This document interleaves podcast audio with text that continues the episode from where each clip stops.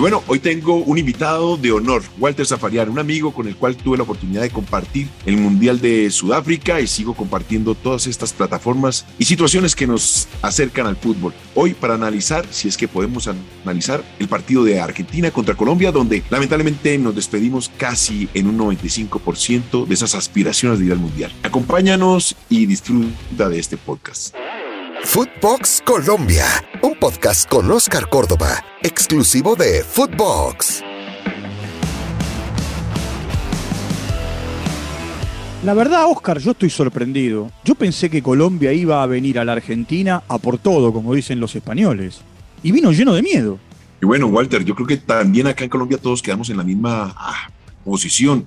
Pero cuando uno conoce a Reinaldo, sabe claramente que no iba a arriesgar en salir al primer minuto de juego a buscar el partido de, de, de, igual, de igual manera, de tú a tú. Era normal que dentro de su estructura se iba a meter un poco atrás e iba a esperar cualquier situación para que el equipo se afianzara en el terreno de juego y de ahí salir a buscar el partido. Sí, a ver, ¿sabes? A mí, ¿sabes la sensación que me queda? Me queda la sensación, a ver, a ver si coincidimos, ¿no? En, esta, en, en este, en este ida y vuelta que tenemos después del partido. A mí me queda la sensación que Argentina fue sobre patines, que eh, Camilo Vargas fue quizá el punto más alto, a partir de un par de tapadas impresionantes, el tiro libre de Di María y después la que saca en el segundo tiempo. Después, como arquero, vos me vas a decir si tiene o no responsabilidad en el gol eh, de, de, Lautaro Martínez. Pero que después el resto de los jugadores colombianos quedaron en deuda. Cuando uno hace el análisis del primer tiempo, uno dice, bueno, ¿y a quién saco? Créeme que podía sacar a cualquiera o una pareja dentro de la ventana que se permite para cambios y todo el mundo decía lo mismo podía salir porque es que no se veía en el terreno de juego uno que marcase la diferencia. Barrios, que es ese jugador estandarte en la mitad de la cancha, que es el corrector de estilo, pues también tuvo una tarde terrible, no, no, no dio pie con bola y de ahí la inestabilidad que tuvo la selección en cada uno de los sectores. Mateus lleva cuatro o cinco partidos sin encontrar su, su ritmo de competencia como nos muestra en Porto. Así que el jugador que tú eligieras para sacar sin ningún problema. Nadie te iba a decir, pero ¿cómo va a sacar a este? ¿Cómo va a poner a este? Independiente de eso, el que pusieras estaba perfecto. Decime, ¿y, y te sorprendió cómo jugó Argentina? Vos es que a mí me parece que eh, en, en, un punto eh, muchos subestimaron, no, no, sé si Colombia, eh, pero muchos subestimaron a la Argentina por la gran cantidad de bajas. Y me parece que lo que tiene Scaloni es recambio, y ayer quedó demostrado. Totalmente, y no creo que se haya pensado en desestimar el trabajo de, de Argentina, por el contrario, todos entendemos que en este momento aquel que sea convocado a la selección está jugándose una linda oportunidad para poder ir al Mundial, así que iba a dar el 100%, desde su arquero hasta el último cambio. Aquel que entró por la ventana de atrás para la convocatoria iba a dar lo que podía dar para quedar en buenos ojos con el técnico y con la afición. Lo que sí me llama la atención es, yo creo que Argentina ha madurado mucho y muestra de ello, no se apuró en el partido, tiene 29 partidos sin perder, llegó con 28 y manejaba perfectamente los ritmos y tiempos del compromiso a su antojo. Cuando quiso acelerar, aceleró. Cuando quiso frenar, frenó. Sí, yo te digo, tanto, tanto Medina como Mojica en un momento tienen que haber respirado. Medina cuando dejó de pasar a Cunha, que lo complicó cada vez que pasaba, o cuando Campos se le metía en diagonal, eh, hacia donde estaban los centrales. Y ni hablar Mojica cuando lo encaraba Di María. Lo que pasa es que creo que el punto bajo de, todo la, de toda la selección pasa por su rendimiento individual. Cuando tú no ganas los duelos individuales, pues créeme que en la parte táctica, más allá de que te arropaste en ella, no ibas a encontrar un performance que estuviese a la altura de ese ritmo individual que mostraron los laterales de, Argentina. Además, eh, si encuentras que eh, la tranquilidad del resultado, las ganas del público de ver a una selección brillante, pues con mayor razón. Y nosotros llenos de dudas, créeme, las dudas e, existían desde el primer colombiano hasta el último colombiano que se sentó frente al televisor. Pero, pero ¿y por qué dudas? A ver, a, mí cuando en la previa yo escuchaba que eh, Radamel no iba a jugar y que iba a jugar Borja, dije, los dos son muy buenos goleadores. Eh, Colombia tiene buenas individualidades. Y yo me pregunto, ¿por qué no hace goles Colombia? A la Argentina se le facilita, porque tiene un goleador tremendo como Lautaro Martínez, y si no está Messi, que en estos partidos no jugó, y si no aparece Di María, y si no te llegan los medios como Lo Celso, De Paul, eh, como ocurrió en el segundo gol contra Chile. A Colombia le falta gol. Walter, mira, eh, tiempo atrás pequé en una frase donde dije que llegar a la selección hoy día es muy fácil. Y te lo digo desde, desde todo sentido cuando tú estás en tu equipo a nivel local, llamémoslo en cada uno de sus países, y no actúas, pero eres convocado a la selección para ser titular, hay una verdadera señal de que algo está pasando al interior de la selección. Cuando tu ritmo y tu competencia en la selección no es el esperado, más sin embargo el técnico te sostiene por encima de aquellos que dentro de sus diferentes clubes en diferentes países del mundo alcanzan un nivel superlativo, pero se decide por ti porque eres quien eres, entonces es muy complicado. La selección y hoy día donde tienes que demostrar partido tras partido que estás en buen nivel, porque el que está al frente está en un nivel muy superior. Entonces, si tú no corroboras todos los días que estás en un alto nivel, es muy complicado encontrar un 100% de rendimiento de toda una selección. Bueno, Argentina, insisto, va sobre patines. Yo no lo digo desde la soberbia, al contrario, yo eh, soy de los que está en el llano y, siempre trato de estar en el llano, pero me parece que tanto Brasil como Argentina están por encima del resto. ¿eh? Ecuador está a un paso de clasificarse. Eh, es cierto que Uruguay depende de Uruguay, Perú depende de Perú y que a lo mejor Chile y Colombia dependen de otros resultados. Pero me da la sensación que tanto Chile como Colombia están lejos de haber, de, de ser lo que supieron ser. Muy lejos. Muy, pero muy, pero muy lejos. Lo muestran desde el ritmo y la competencia individual hasta la colectiva, cómo se para en el terreno de juego, cómo le rebota la pelota.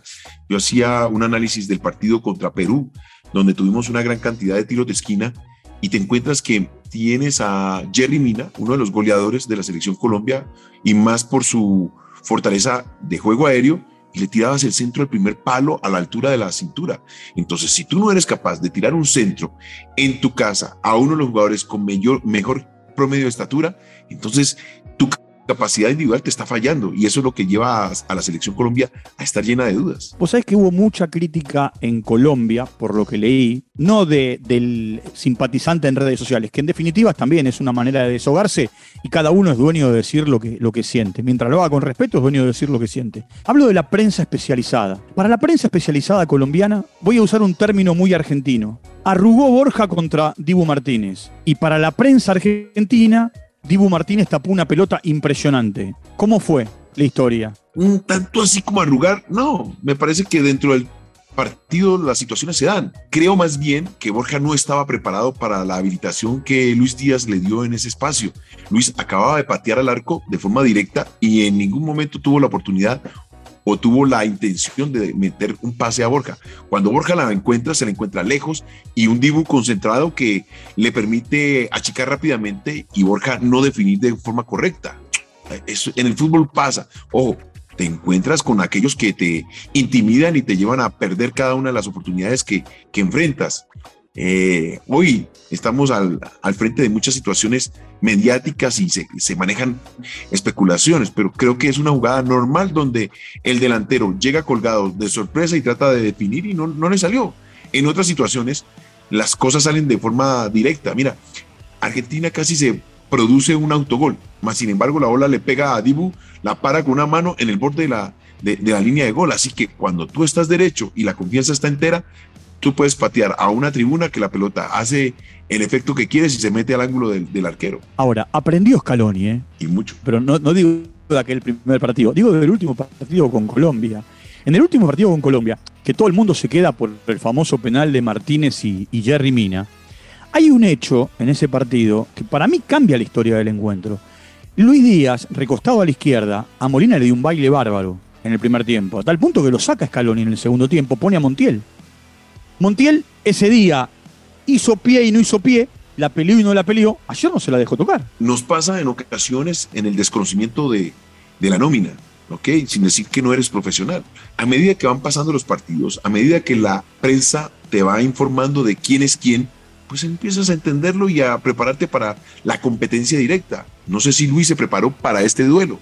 Lo que sí me doy cuenta es que hace cinco, cuatro partidos que Luis no encuentra esa habilidad que antes, o esos espacios que antes sí encontraba, porque lo conozco, porque sé que es un jugador habilidoso, que agarre velocidad, que te engancha hacia adentro. Entonces me preparo junto con mi compañero de costado y le decimos, a este, a este lo doblamos, a ver cómo nos va a pasar. Lo tiro a la tribuna. Y eso creo que fue lo que le faltó a Colombia preparar este partido de una forma distinta y no ser tan predecible. Sí, no, y aparte, ¿sabés qué? Otra, otra cosa que noté es que tuvo mucha libertad, o tuvieron mucha libertad quienes jugaron a los costados de Guido Rodríguez.